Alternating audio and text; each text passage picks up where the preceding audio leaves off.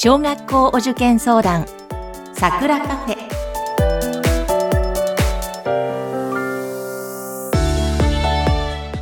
小学校受験桜コンサルタントの深見彩子です。こんにちはナビゲーターの山口智子ですさて深見さん今日からこの小学校お受験相談さくらカフェ番組がスタートになりますはい、よろしくお願いします。お願いします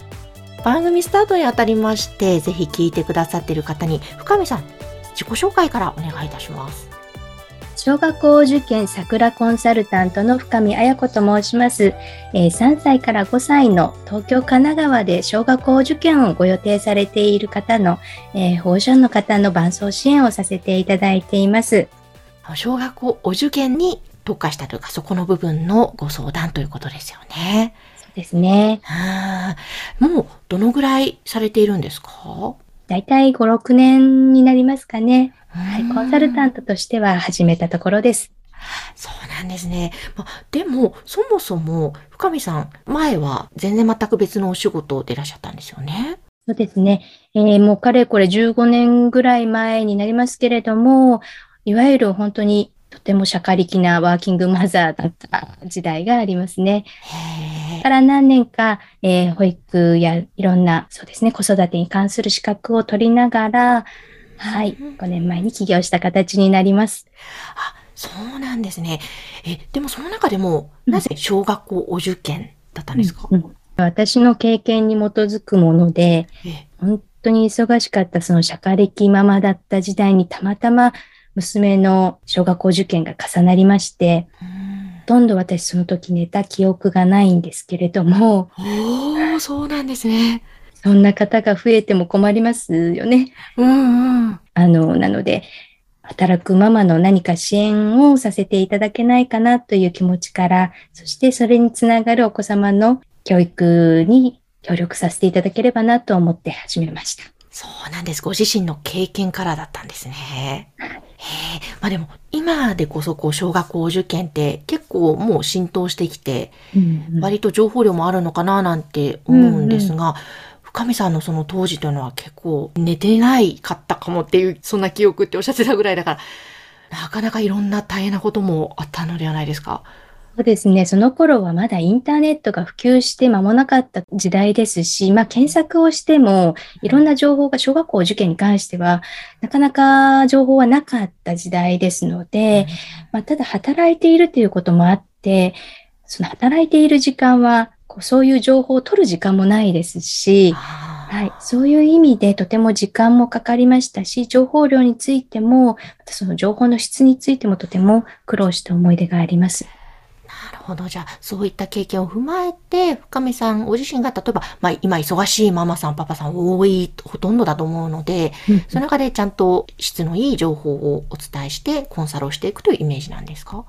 そうですね。あの、働いている方の悩み自体はそんなに変わってないと思うんですけれども、逆に情報量はとても増えている中で、じゃあ何がそのお子様やその保護者の方、ご家庭にとって一番合う方法なのかとか、一番良い方向なのかっていうことをご提案させていただいている、そんな状況です。ですね。あの、でも、そもそも、うん。その、小学校受験って、私も子供がいますが、でもうんう、ん。お受験はしないままとか、もうそういう情報も知らないまま過ごしてきたんですけども、今のその小学校受験のこのね、2022年、うんうん。えーこういった時代、どんな傾向といいますか、どんな現状なんですか、少子化って言われている中なんですけれども、コロナになってからまた、うん、増えているっていう傾向が見られていまして、えはい、5年前から比べると5000人ほど増加していますので、3万4000人くらいの方が都内と、えーまあ、首都圏ですけれども、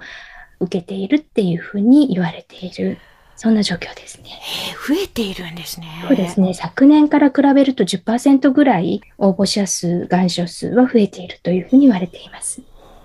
え、それは何か理由もあるんですか？そうですね。私2つあると思っていまして、えはい、一つはやはり中学受験が大変な方が多いというふうに感じられる方が多くなってきていて、その低年齢化かなというのが一つですね。はい。それから教育に興味のある方が増えているんですけれども、これまで1年生で送り迎え、低学年のうちのそのご家庭でのケアが難しかったご家庭がコロナになって、割とあの、送り迎えの物理的なこうハードルが下がっているというところもあるかなと思います。はあ、そうなんですね。なるほど。コロナ禍の状況も一つあるわけですね。そもそもその小学校のお受験小学校から受験するのかとか、いや、そうじゃなくて中学に先延ばしするのかとか、まあ、いろんな選択肢があると思うんですが、うんうん、あえてその小学校お受験をするという、その部分って、どういうプラス面があるんだろうって、すごく気になるんですけれども。うんうん。そうですね。あの、始められる方は、とっても小さい頃から意識をされているというよりも、だんだんちょっと地域とか、育ちとかっていう興味から、うん、あの小学校受験につながっている方多いと思うんですね。うん、でその中で、小学校に行くメリットを感じられて、で、じゃあやっぱりやってみようっていうきっかけをつかむ方が多いのかなと思ってます。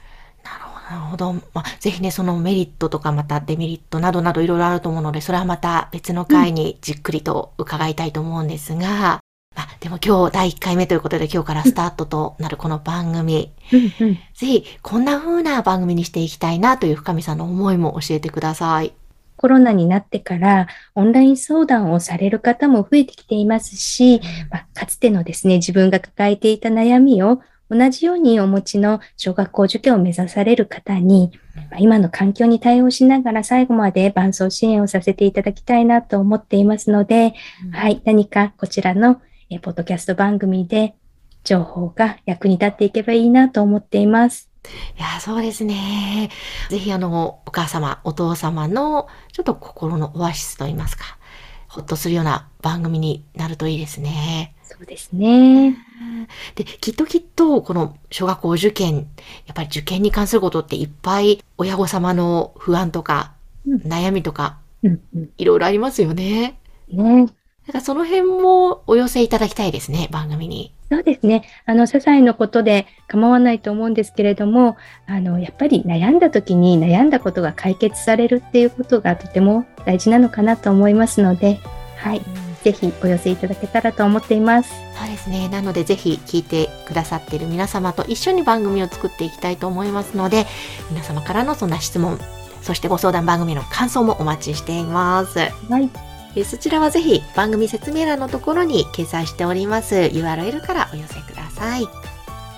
深見さん、今日はありがとうございました。これからよろしくお願いします。よろしくお願いします。今週も皆さんの心の桜は咲いていましたか？